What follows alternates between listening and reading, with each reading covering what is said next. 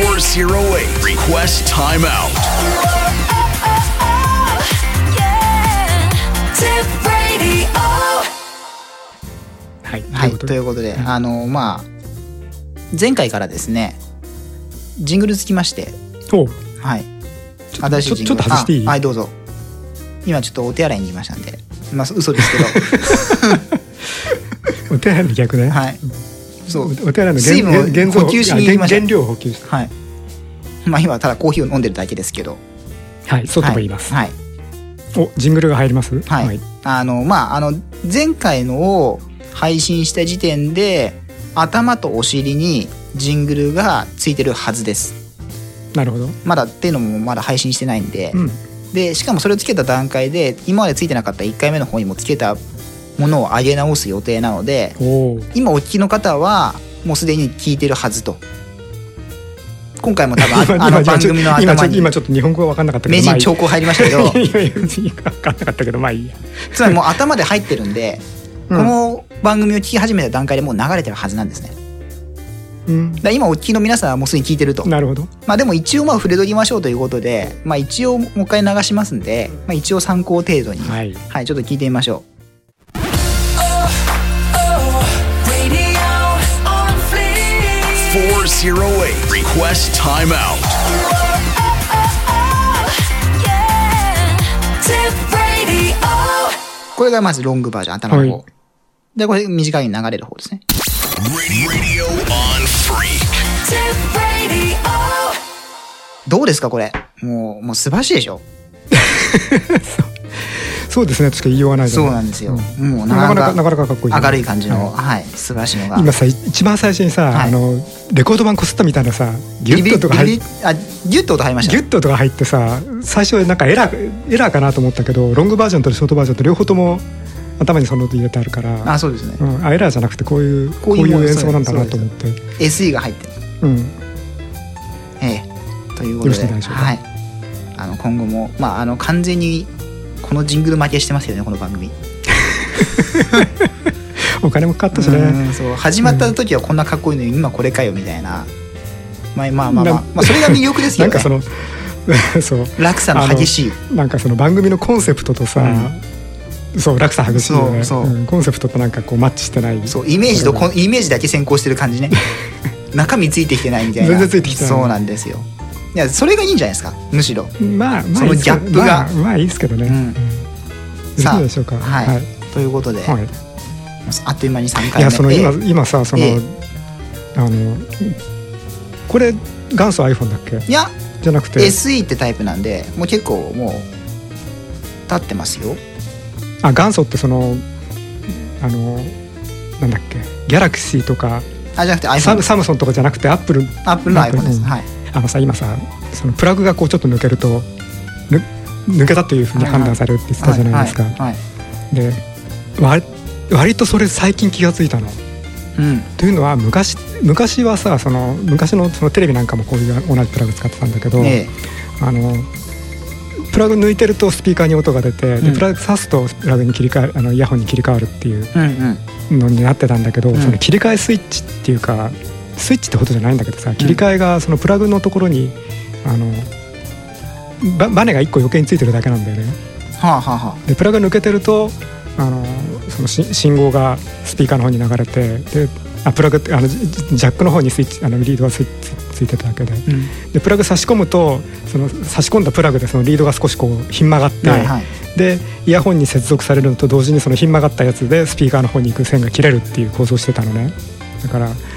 あのその切り替えが完全にそのプラグっていうかプラグの間のジャックなんだけどジャックの中の機械的な接点だけややってたのでところがパソコンってそうなってないのねうーん挿すとあイヤホンが刺さりましたうんで中のソフトがう動いてドライバーがどう動くか知らないんだけどでスピーカーの音を切って、うんからその差し差し込まれた方のイヤホンの方に信号を流すっていうのをソフトでやってる、 OS とかがやってるってことですか多分うんで知ってる人がいたらしちょっとちょっと教えてほしいなと思うんだけどさあのこれちょちょっとそれが意外だった要するに昔はそんなソフトなんかなないからさたただ単に中の線があのつながったり切っ機たり械的にやってたって切れことたでりすすねるだけだったんだけどだからそういうと今だ今はその差しっぱなしでそのイヤホン刺さってるけどスピーカーにも出すとかね、うんから両方両方流すとかさあと両方別々に音量調節するとかさっていうことがやろうと思えばできるような気がするんだよね。まあそうでしょうね、うん芸当的には、ええ、でもあんまりあんまり見ないよね例えばそのえっとさ抜けてってスピーカーに行ってる時のそのデフォルトの音量はこれでイヤホンさした時のデフォルトの音量はこれとかってこう両方設定できるのがあったりするけどはいあんまりでもそれがはっきり分かるようには表示されてなかったりまあまあまあ、たまたまそのドライバーがそういうあのはっきりしたしたんじゃない表示をしてたなと思うんだけどまあ今のなんかは抜けた瞬間にその抜けた前のそのスピーカーの音量に設定がちゃんと動きましたよね音量の飼育バーがだかなるほどね、はいはい、らその段階段階刺せばその分ビッて戻るみたいな、でさそのさ刺さったかどうかってどうやって検出してるんだろうねちょっと興味あるんだけどうん。まあ、個人的にはあれって穴の中の外側にこうなんか丸いやつがこうついてて自分それで検知してんじゃないかなとか勝手に思ってますけど違いますかねわからないまあよくわかんないですよ私も詳しくはあのせふ普通のさ普通のこれこれ 3.5mm プラグだけど 3.5mm プラグって大体3つうんうん3つ電極があるんだよねうんで3つ目のその共通電極にね2つせ線が触ってるんじゃないかなって私は想像してるんだけどなるほどまあ何かの表紙に一回分解してみましょうはいはい見えないんだよね最近のやつってねえそれどどっちがですかえっとジャックの方がうんっていうのはその大きいパソコンだと、うんもうそのジャックの周辺がもうい一体化部品になっちゃってるから、うん一個ずつのジャックの中身なんか全然見やしないうーん中開けてもうーんでその一体化部品をそのプラスチックの部分を少しこうひっぺがすとかさすればはいは中い見えるんだけど、はいはいはい最近もうひっぺがすのめんどくさいからうんやる気なくなってきたから やってきてさそれをしなくなってしなくなったしでデスク大きいデスクトップじゃなくてこういうねポータブルの機械だったらもうそもそも中を見ること自体相当難しいじゃない、うんうんそうですねで最後にさ小さい機械開けたのはあのポケットラジオでさやっぱりそのイヤホンのジャックが接触不良になってうんで開けたことがあるんだけど、うんそれはそんなパソコンのジャックなんかよりもよっぽどあの安直な作りだったけどねうんあそれはもう機械的にやってた頃ですかそれは機械的にしかっていうかそのあそうかポケットラジオだから OS なんてもう積んでないからね OS なんてもう積んでないしポケットラジオだからスピーカーもないしあのイイヤホン挿したら単単につながりますだけのうんうん構造だったんだけど、その単につながりますつながればいいはずのあのバネがハンダで止めてあったのうーんだかでら固定されてるってことですかうんハンダで固定してあったの使用停止になってるってことでそれが、ふえっと、古くなったりあとその何回も抜き差しをすることによってそのバネがこう力がかかったりは抜けたりかかったり抜けたりするじゃないですか、でハンダがくたびれてきて割れてたのうんうんうんうーなんもんだから、うんその固定してるハンダが割れちゃったからえ使えるようになった刺してもそのバネをこう押さえてるものが割れてダメになってバネがこうヘロッと逃げるのねで当然接触してないじゃない、はいだから音イヤホンから音が出ないっていう症状があったんだけど、開けてみたらじゃあバネつけなきゃいいのにバネつけなかったらバネつけなかったらちょっと無理だねあおのお落ちちゃうってことですか押さえてらんなえいっってことですか、とあのそのププラグを差し込んだ時にプラグの位置ってそんなに精密には決まらない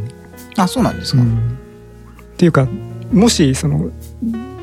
ババネの位置がババネバネとプラグの電極との間が1ミクロンでも空いてたらうん電気通らないから音出ないわけ、うんでもじゃあその1ミクロンも開かないぐらいのこうす狭いところまでちゃんとハンダでね、うんハンダでも何でもいいんだけど、ええその接点が作れるかっていうとそんな精密な機械はうん大量生産できないんだよね。うーんだからそのた多少なりともそのププラグのこう差し込み方がこう少しずれてるとかねあるいはもしかしたらそのプラグ自体が少し太めとか、ふうん少し細めとかいろんなやつが刺さるかもしれないんだけどそれでもちゃんと電気がつながるようにするにはやっぱりバネはどうしても必要なうーんでそのバネにある程度力かけとかないと、うん全然やっぱり、うんいいそので電気的につながる役に立たないからなるほどでどうしても力はかけなきゃいけないんだよね。ただそののかける力の割にははいうそのハンダの設計が弱かったーんで使ってるうちにハンダが割れてでバネが力かかんなくなっちゃったなるほどで結局ねどうしたんだっけなちょっとね接着剤かなんか流し込んでねあのはあそのははとにかくハンダはつけなきゃいけない、はい電気流れないから、はいだから電気流すためにハンダはつけつけ直したんだけど、はいそれだけだとまた何年かするとつけ直したハンダが割れちゃうから、はいはハンダだけじゃちょっと力足りないと思って接着剤かなんかで固めて少しバネ強くしたんだけどだうんうんうんうんから結局あのポケットラジオは十何年使ってたよねあそれ直してからですか直してから。へえいやというというのをなんとなく思い出しながら、今のその あ のイヤホン聞いていたイヤホンジャックがその接接触であの抜けたというふうに判断されちゃうっていうのがね、うんふと思い出して面白いなと思って。はいということで、はいどうでもいい話なんですけそうですよどうでもいい話をする番組ですからど どういうコンセプトかな全然コンセプトの分かんないそう番です組なよんですけど日常会話をただ横流ししてるだけですからね、はいインターネット上に、はいえー あはい日常会話でハンダが抜ハンダが割れてるなんて ことで喋る人いないよ普通は。まあまあまあ確かはに、い、まああのそういう業界の人でしたから、はいえー日常会話でしたけども、うん、元エンジニアですから、ね、元エンジニア、は、今は訳あってエンジニア業はいもう辞めましたあれ廃業になるんですかつうか辞めましたって言えばそれでおしまいだからさ、ああー休眠中じゃないんですねあー難しいね結局休眠だったねうん時々ねムクムクとやりたくなるんだよねだかうんらそのい行かれてるとさ直したくなっちゃうとかさ、ただやっぱりそのん直したくなってから本当に直し始めるまでがだんだん長くなったよね行かれてるままほったらかしといて、腰上げるまでは そうそうそう腰がどんどん重くなる腰がどんどん重くなって、うん、その気力がだんだんおお落ちてくのはよくわかるようね。んやる気はあるけど実際は動かないっていう、うん、でそのやる気もさ持続しないんだよね。うん、ああ行かれてるな直そうかないやむ昔だったらさ直そうかななんてこと思わないもん。ああ行かれてるな直さなきゃいけないって思ったけどさあもう早急に重要事項として最重要事項なわけ行かれてるってのはあーあーあーあでも最近はまあ行くまあ一回ぐらいのどうしようかな直そうか なその辺からその辺からさスタートするからーそれ考えてるうちに終わっちゃう、あの考えてるだけで終わっちゃうことがあるしさ。うん、ということであの一応あの前回から始まりました新コーナー今回もおっと、温泉コーナあー。のあそうですご用意してますんであ素晴らし行っいて。よろしいですかどうぞ。温泉入ったらやるコーナーはいということであの何言うかも忘れたんですけど、あの、確かあれですよね。私が温泉大好きだから、うん行ってきた温泉紹介して評価するぞ的なコーナーだった気がします。そんな気がしまはすいね。。コーナーの説明文をもう忘れましたけど。ははい。でですね、今回は、あの、また行ってまいりまして、今度はどちらへあの、2月の3連休にちょっと行ってまいりましてですね、お今回行ったのがですね、静岡県の、これどこなんだろうね。静岡県のね、鴨郡っていうのかな東伊豆町にありますですね。あの、北川温泉、北川温泉、伊豆北川温泉ほう。の黒岩根風呂。鴨郡ってどんな鴨あの、画商の画に、金河神殿のがが。、はに、い茂原のも、ああ。あの、京都の鴨川と同じの、あれは鴨って鳥の鴨ですよね、あれ。ああ、鴨市の鴨ね。京都の。うん。そうです、そうです、そうです、そうです、そうです。あれ、鴨川って両方じゃ、両方あるんじゃなかったっけ違う。あ、そうでしたっけもうよくわかんないですけどあ。まあいいや。そんなこことはどうでもいいんですどよ。うでもいいんだ。はいそうですよ。うで、そこに、ひ東伊豆町。イエス。はい。東伊豆町黒岩根風呂です。うん。うん。あのというところにちょっと行ってまいりまして。おうこれあのーあれなんですよね。結構なんか人気のある温泉らしくて。人気狙いですね。はい。波打ち際の露天風呂。うーん。海が見える、アメリカを見ながら入る露天風呂 っていう。一応名前はついていて。ほう。あの、しかもこれすごいのはですね、あの、北川公営の露天風呂なんですね。うーん。ちなみに画像こんな感じですね、ホームページ。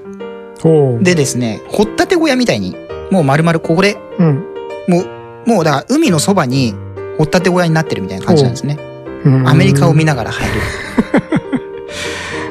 海抜ゼロメートル波打ち際の、あの、黒岩根風呂は、北川小い屋やのー天なん幕。かゼロメートルっていうとさ津波大丈夫ですかってすぐそっちの方になんそうかなんですよ。そっちの方に注意がいっちゃうけど。でですね、まあちょっと詳細な情報ですが、まず入浴の時間。おい、はい。こちら午前の部と午後の部ございまして、入れ替え制ですかいや、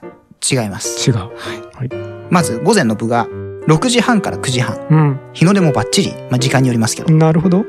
東だ、あなるほどね。午後の部が13時から22時。うん。で、お風呂3つあるんですけど、うん3つあるうちの1つは女性専用です。うんで、もう2つは、まあこれ男性専用なのかわかんないんですけど、で、しかもこれ女性専用タイムっていうのがあって、3つあるうちの3つとも女性しか入れないって時間があるんですよ。おこれが19時から21時。お男性締め出しの1回、それしかな入れるなほい。ど男性の方は注意ということですねはい、で、入浴料が600円。うん、ただし、あの、北川温泉の各宿にお泊まりの方は無料で入れます。なるほどあの、ただし浴衣で来てくださいと。おそ、の、あの、宿の浴衣うん、を着て、まあ、それが照明みたいなもんですなねる。ほどねはい。で、受付でここに泊まってますって言うと、あ、どうぞみたいな、うんになります。で、泉質ですが、なんて言うんでしょうね、これ。含む塩。岩塩岩 塩です。岩塩ですかね。岩塩じゃなんか岩の州みたいなねそうですよね。岩塩か土類食塩泉。うーん天然温泉かけ流しですね。た天然温泉かけ流し式。まあ、要はだから循環じゃないよってことです。うん温泉そのままずっと流してますよって。うんだからいわゆるその、出した温泉を引っ込めて、うあん老化してもう一回戻してますよじゃないですよっていうことですね。で、あの、まあ、あと、効能。はい神経痛、関節痛、筋肉痛、リウマチ、冷え症、疲労回復など。はいはい。なんかそうそれ見るといつもなんかじ自軸性なっていうかババク性なっていうかさ、はい。うさんくさ い。い、やうさんくさいじゃなくてなんあか、のおっさんの病気みたいな感じです。そうそうそうそうそうあー若い人とは縁遠わ慮。なんか若い人遠ざけてるなみたいなさ確まかあいにい。んだけどはいで、女性のお客様にはですね、あの、バスタオルや、あの、湯組み着、まあまあ、を巻いての入浴も可能ですと。うんただし、水着での着用、あの、ご利用はご遠慮くださいと。おはい。という温泉でございまして、まあ、あの、アクセスなんですが、伊豆急行線の伊豆北川駅から徒歩5分、おあ、ごめんなさい、ごめんなさい、徒歩11分、お750メートル。お割と割と近いそうですね。うんただし、これ、あの、伊豆北川は各一しか止まんないんですよね。おう途中止まんないんですよ。うんで、しかも、あの、伊豆高原から先って本数減るんですよね。うん本数減るし、車両の両数も減るんですよね。伊豆急ってそんな長い路線だっけあそこ長いですね。あそうだっけ熱海からちょ、熱海、まあ基本的に熱海直通じゃないですか。うん伊東線直通で。うんで、あの、6両で熱海から来るんですけど、うんあの、3両伊豆高原切り離すんですよね。はあで、伊豆高原までは車掌ついてるんですけど、そこからワンマウンテンになるんですよね。はあ東急の8000が走ってますよ、今。おうなかなか渋いでしょなかなか渋いですねそう東急の8000が、8000と8050かうんなが、車内の椅子はレッドアローの廃車発生品の全 部。新しい方ね。あをつけてうん走ってる。特急止まんないんで、と特急はね、次のね、伊豆熱川までしか止まんないんですよ。伊豆熱川にはと、次隣の駅の伊豆熱川には止まるんですけど、北海は止まんないんですようね。んなんで、まあ、あの、特急の方は伊豆熱川から、まあ、タクタクシーでも、まあ、うんどうなんでしょうね。まあ、そこら辺はよく考えて。ああそうですねまあ、あの、ただ、まあ、そう、風呂、あの、この辺のその温泉の旅館に泊まれば送迎はほ、あの、熱川からしてくれると思うので、うんよろしいんじゃないでしょうかなといるほどう感じでございますね。はい。そんなところに入ってまいりました。はいいかがでしたでしょはい、今回の評価なんですが、50点。50点。うかなんか前も随分渋かったよねそういえばねはい前箱根だなそうです。どこだったね箱根の、あなんかあれ箱根もあ温の泉合の。格ギリギリの75でしたっけ忘れちあ、ゃった77かなあ、67だ。うんなんかかなり低かった低ようかな気がったんですするよ。うん今回もで落落第ですからね、あ50今点。回落第ですだかって60点ですからお、ー赤点にならないあーなのるほは。ど赤点ですね。は評価のポイントなんですが、はまず温泉はいの、まあ、点数、65点。おうはい温泉自体ははい。かろうじてか赤ろうじ点て回避。 9大九大点という景観、はいプラス15点。お素晴らしいもう海に近いので、もう15点足して。なるほどこれは、そこだけそれだけだったら80 80点点、もう完璧じゃないですうんか。完璧ですね、はい。ま、身の危険を感じるマイナス30 点です。というのもですね、行った日、暴風吹いてたんですよね。で、くっそ寒かったんですよね。あの、正直入ってるどころの騒ぎじゃないんですよ。それはそれはお客様側の問題ですねそう。で、あの脱衣所の、うん脱衣所がまず吹きさらしなんですよ。なるほどつまり、もう脱いでるところから寒いんですよ。脱いで脱いだらもう風呂にそのままそう飛でびす込まないとそうです。で飛び込むじゃないですか。はい温度さく、冷え、冷えてるからぬるくて、あったまんないんですよね。もう出られないみんな源泉の近くでうずくまってるんですけど、あ温まんないんですよ。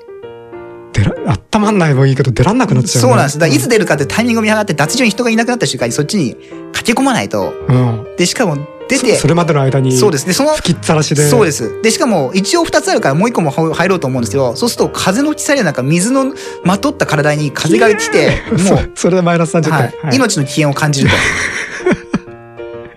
あの、夏場ですね、ここは。なるほど。はい。あ夏場でかつあの暴風でない時というそう条です件付きでそうですはもうね、あのね、ダメ。命の危険を感じました、俺は。い、それで50点あマイナス30点で、うんまあ合計で50 50点点です。そうですかなんかそれかわいそうだね、だだあって、の温泉温泉のうんだから温泉の質とかをもうね、温泉もの質とかうもうね、感じてる余裕はないんですよ。余裕がないそうう。ん、タイミングを見計らって、しかそういう日に行くかっていう気もするけどさ、そうう。ん、たまたまね、暴風が吹きさらしてたんで、だってどう考えたって これ寒いじゃないですか。これで暴風ですよ。その暴風の時に行こうと思い立った方が悪い まあいや、だって午前中は天気すげえ良かったんだもん。あそう、はいそんな日だっけ着いたら結構海がね、うん風がすごかったんですよ。うんいや、本当に前向いて歩けないぐらいの。あそうでも来ちゃった以上、行くしかねえ行とくしかないじゃないですかう。何のために来たんだになりますから。うんまあうね、ん。うんそのために来たのにそこ入れませんでしただと、ちょっと悔しいじゃないですか。 だから行けるっしょと思って行ったんですけど、行けなかったですね。あもうビュービュー吹いてんのに、風邪ひきますよ。あまあだからそうだしかお風呂入ってる時よりもしかもしかも冬だしさそう。で、お風呂入ってる時よ りまあも、冬だよ入り終わってうん、服着た方があったかいですから。 ジャンパー着て、ね、浴衣の上にジャンパーとか着て、行った方があったかいんですも ん。やばいでしょなるほど、はすごい経験ですねそれはね、まあ、いい、いい経験だったとは思います けど、ちょっとこれはね、夏場ですね。まあでも多分もう夏も場うはもう夏場で一回も今う度一回くっさ暑いんじゃないかなと思いますけどね。ああじゃあちょっとあの温泉で涼みに行くというい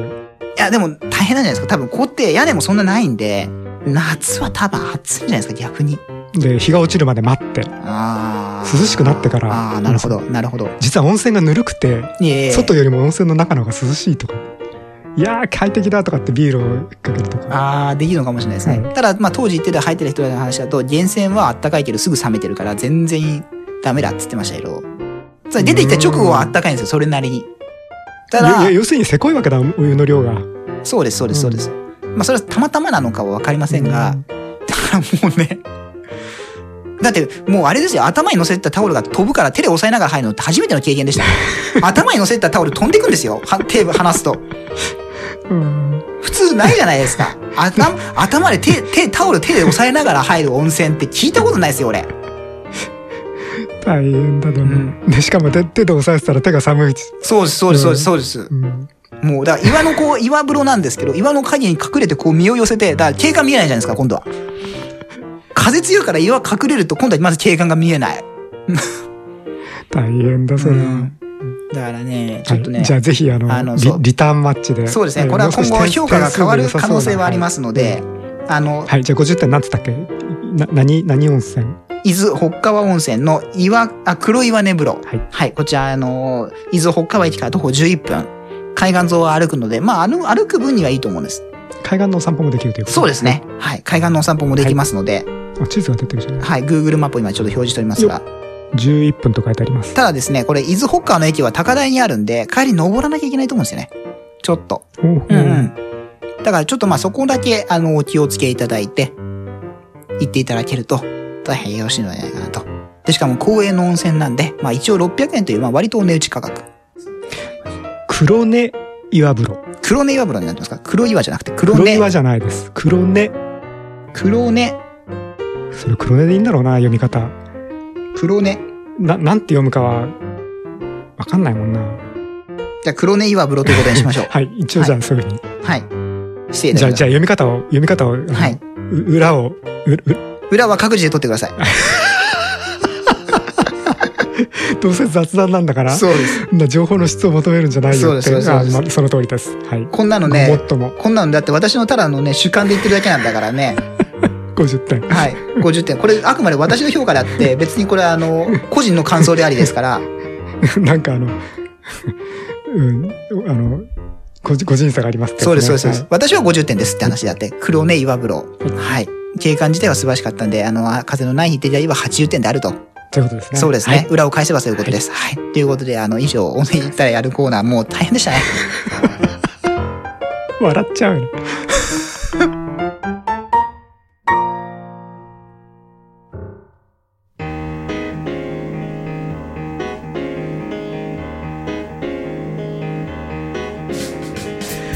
あー面白い はい。はいということで、はいそうなんです。まあちょっとこれ計算ミスでしたね。うん、どいい行ったらそんなに急にいや、伊東にいるあたりからやべえなやとばい思なっとたん思でっすて。な伊東の時に伊東で一回降りたんですけど、もう強風なんですよね。で、ちょっと海辺行ってみようと思って、海行ったら、もう前向いて歩けないぐらいで、うんおいおいとあ。れ伊東からそこまでってどどのの電車に乗ってる時間ってどのぐらいまあ、何十10分とか20い分やいやもっと30分30分ぐらいはかかりますよ乗ってるんだっけかかりますかかりますかかりますじゃあその間にどどんどんどんどん天気が、まあまあ回復せず、まあ天気はいいんですよ。風だけ風だけです。おお雨とかは降ってないんおでー天気はいいんです。風方法あそうすると、うん、なるほどだから行けると思うじゃないですか。思うね、はいうん、まさかそんなそんな寒いとも思 わねえし、なるほどまあ冬だから寒いでしかも脱衣所がそんな吹きさらしだとも思わないし、ちょっと今の写真写真も よく見るとでもす分かったりしてえ分かってたりしてって何？いやいやいやそそそあのだ脱衣所の雰囲気がどどっかさっき写真なかったっけこれはだっねけこれはねあのこねれ違うんだ番頭さんがいるところ、あば番頭ってことでもないですけど、まあ番頭番頭さんというか番台これ前景私が撮った。こういう感じここ脱衣所なんですよこれ番頭がいるところこれ脱衣所これ温脱泉衣所の何屋根屋根ですあそれがその屋根の下が吹きさらしなわけ、そうね、ですこれあーこういうこういう無意味まあなまあ確かにそこ冷暖房完備ってわけにいかないもんなそうですんっていうかまあそうかじゃあ温泉の温泉の温度がもうちょっと高かったら反対側見るとこれが脱衣所ですから割と立派じゃんあの風で飛ばされないぐらいのはい構造になってるじゃん、はい 脱衣所は飛ばされなくたって人間ああと人間飛ばされちゃうそうなんですようんあかんパターンでしょ あかんっていうのはねまさにこのことを言うよだから俺入ったあのそこで脱衣所で脱いだ時にあ間違ったなと思いました、うんうんこれはあの ははい早く方針変更するべきだったそとうあの風邪をひくとかいうレベルじゃなくて身の危険を感 じるいやマジで風邪をひくぐらいだったらマイナス10点で済んだけどそうですよこれは身の危険を身感じの危険を感じたからもうマイナス30点だそうですよ、もうこれははね申し訳ないけどねいや本当ねあかんいやいいなるほどいやいい温泉だとは思うんだけど温泉のね質をね確かめてとなかいかうなか場合なじかゃないなかそう写真は上手ですね、そううん多分プロが撮ったんじゃないですかまあ当然当然まあこれ観光協会の観写光真協です、会がはいそうそう観観光立国でそのぐらいのお金はかけましょうってことで、そうだからね あの申し訳ないけどね本当ね温泉の質とかをね考えてる場余裕はないわ けいつ出るかってことを常に考えながらいつ出る かどうやって出るかそうそうででね先に出出ないとまた出れないわけですからん前の人が着替えてたりすると、なるほどはい脱衣所もそんな広くない んで34人入ったらもういっぱいなんですなよねるほどパッとタイミングを見 てパッと出るでしかも割と浅いんですよねうんだただ茶分で使っただけだと肩まで使わないんでこあう寝そべらないとあなるほどそこでまたスペースがなくなるわけですよみんな寝そべって るからただでさえ小さい温泉にみんな寝そべってるから入れないんですよねまず場所探しながら入らないとなるほどねなかなか大変ですねはいうんそうなんですあなるのほどどうですか岡山さん入ってみませんかこ行かれないすぐそこにあってもこれはやめますか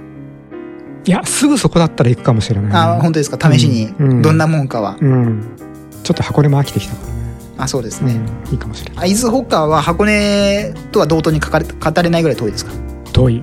あ本当ですか、うん伊豆半島は遠いですか遠いうーん割と一緒くたに語られること多いと思うんですけどまあね、あ東側ってことは丹那トンネルはと通らないんだ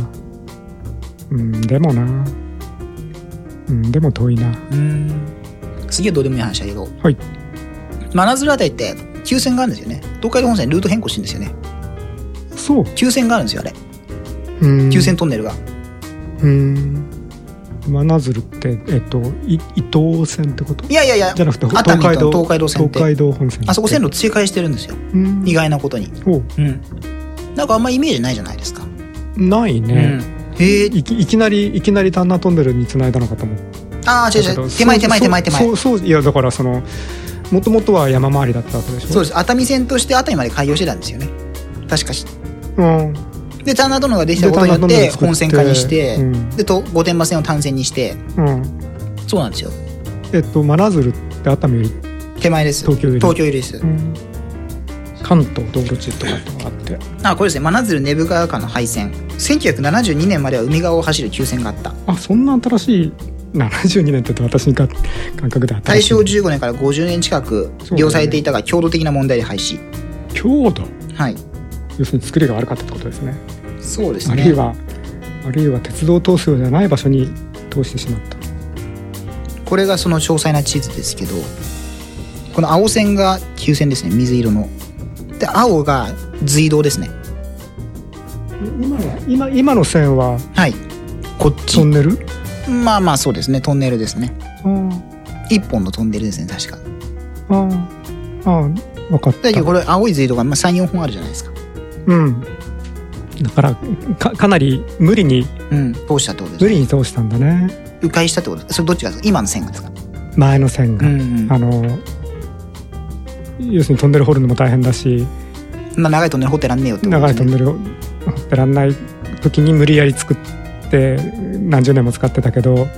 やっぱちょっと無理だなってことになって訂正したってことです。うんあなるほどね1972年ってことはまだ国鉄時代ですよね。国鉄時代ですね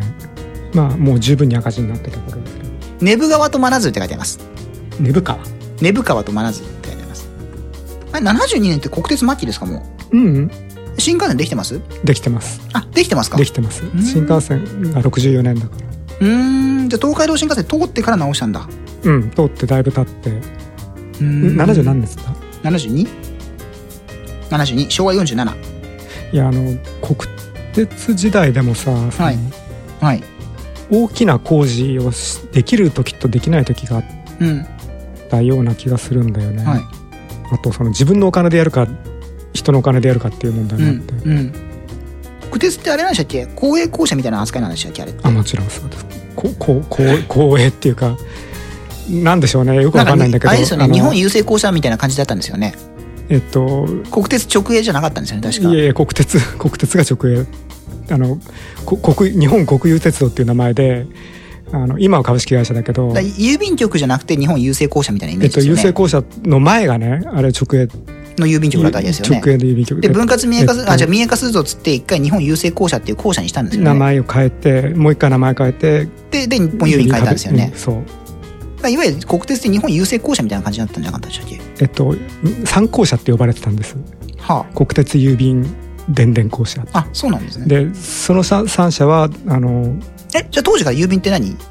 公社だったんですかえっと公社っていう名前はついてないんだけども要するにその政府直営だったのでも政府じゃない政府機関ではなかったわけですよね。政府機関ではないけど鉄道員みたいな感じじゃないってことですね。ではないです鉄道員の頃はもうあれ政府あのれ機関だっはたん政府機関ですよね。だけど、うんちそこょかちらょはっと外れその辺ては正確には知らないんだけど外郭団体的なあ感じ。の外郭とさえも言えなくてで例えばその職員は公務員かどうかっていうのが問題になったんだよね、ううんスト権があるかないかみたいななかったですなかったんですかなかったですす参考者は公務員扱いですと権がなかった、うんそれ自体が問題だったんだけどねじゃああれ職員は国家公務員だったんですか駅員は扱いうんでも国家公務員ではないんです立場立場上は国家公務員じゃないと思ううんあのいなんてそう そういうややこしいややこしい立場だったんだだと思うけど忘れちゃったもん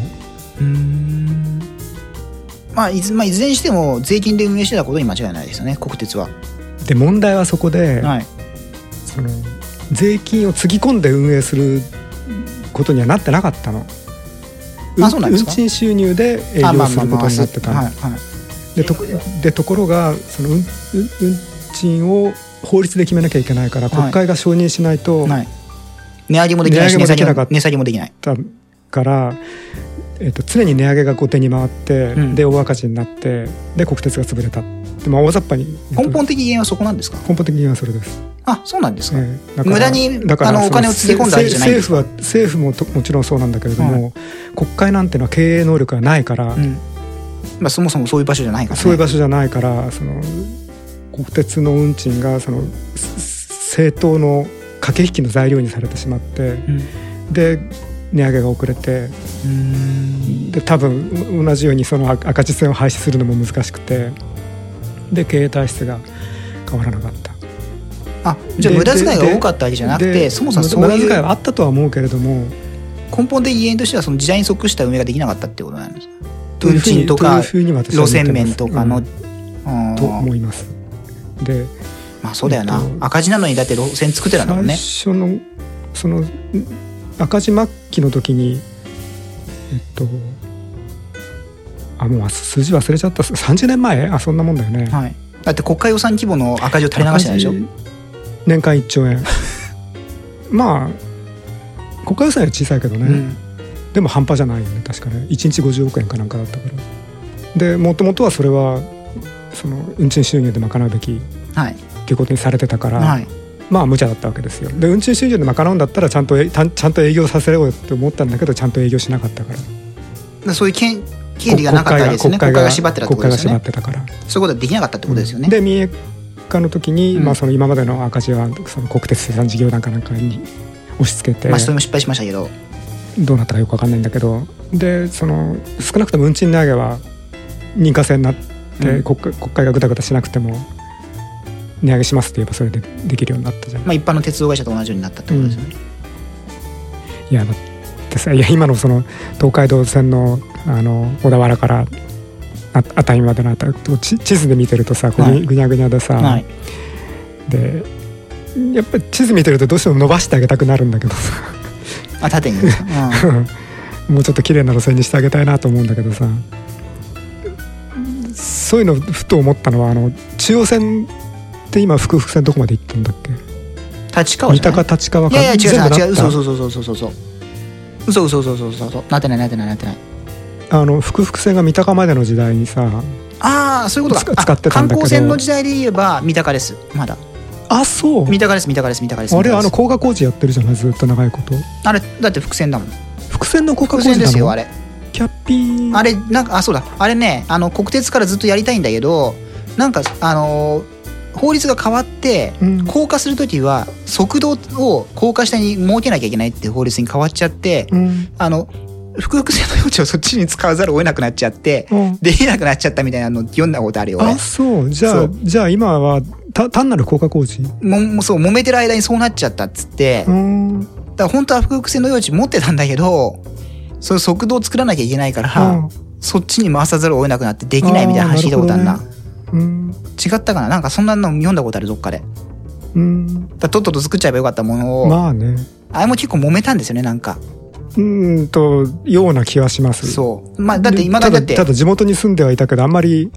あんまり気にはしてなだいって総武線各駅停車まだ三鷹止まりだもんうん三鷹までですよ、うん、いやそのその三鷹までの福々線工事をやってた時代ってなんとなく覚えてんのねまあでただ五方面作戦ねはあ知らないですか知ら国ない鉄五方面作戦っつって知らない五方面に走る電車は複々線にするぜって言って国鉄がやったってあーいうあそういうことか、はいうんまあやったらっていういやでなんでそれことを思い出したかっていうとあの中央線7区間って地図で見ると一直線じゃないそうですねまっすぐですねあの甲州で東神戸中で東中野から立川までってさ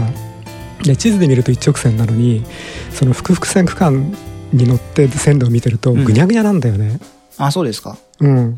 だからもともとそのもともと単線か複線とかわかんないんだけどそれを複々線にした時にその海海側に線路を伸ばしたり山側に線路を伸ばしたりうん、よ要するに用地買収の件よで用地賠償のためにあっちこ右に伸ばしたり左に伸ばしたりししたもんだから出来上がった線路はぐにゃぐにゃなのとってもじゃないけどあのまっすぐとは言え100ないキロでは走れないような線路になってんのねで見てるともう悲しくなるよねうんあんたんところはこういうものしか作れないわけうんそ それをそれをさっきのあの東海道線の地図見てて思い出しちゃったのうーんから、ねまあ、地形がまずいとどうしてもやっぱりその、うんそんなにたくさんトンネル掘るわけにもいかないしさ、トンネル掘ったって、ね、鉄道通せるとも限らないから、そその辺は苦しいんだけどさでもあの中央線の複数複線はトンネルなんかいらない区間にさあんなぐちゃぐちゃの線路うんにしてしまってかなり情けないなと思ってうんっていうのを思い出しちゃったんですよまあそれだけの話なんだけど計画では立川まででしたっけだと思うけどね伏線にする予定は一応立川までですよね多分だかうんだからそういう点ではそれもそれももうほとんどわからないんだけどら成功したのは本当にもう総武快速の千葉までとかですよねあれは全線開業できたみたいあなああれは複々線できたわけですよねはいだでも高崎線とかだって大宮まででしょだって高崎線まあ高崎宇都宮高崎線高崎線ってよくわかんないなんあれ福福線って扱いいやまあ分からないですけど、まあ、京浜東北線が走ってるのは大宮までじゃないですかああはいはいはいそういう意味で、まあ、東北高あーなるほ崎どねあそうかあれあれ東北線東北観光線か一応そうじゃないですかなるほどね京浜東北線ってあれ観光線ですよね要ははいあと横浜までも、まあ、横浜から先は根岸線になるいんいで線だけどああなるほどねあそういう見方ができるんだそうですそう気がですつかなかあれった別路線ってなんかイメージ強いんですけど気がつかなかったそうですそうですあれだって東海道各駅停車ですから東海道線各駅停車ですからあれ東京から先はまあねその名の通りというか大森とかそうでしょだってあれもともと東海道線の駅でしょ大森とかってでしょうね京浜東北線の駅みたいになってますけどうん今、うんうんいや今今分かんなかったのはさその、はいうう北北側だとさその東北線と高崎線とどっかで分かれてたかなとかさあー全然今、まあピンピンピンボケなことを考えてたのと大宮分岐ですよねピンボケなことを考えてたのとあの埼京線っていうのもあるなみたいなうん、そうであのみ南側だと横須賀線があったりなんなりでうんどれが福々線かなとかさ、うん今一瞬考えてもあの思いつかなかったよ、そうですよねうところでまあお時間なんでん、おうそうですか、はい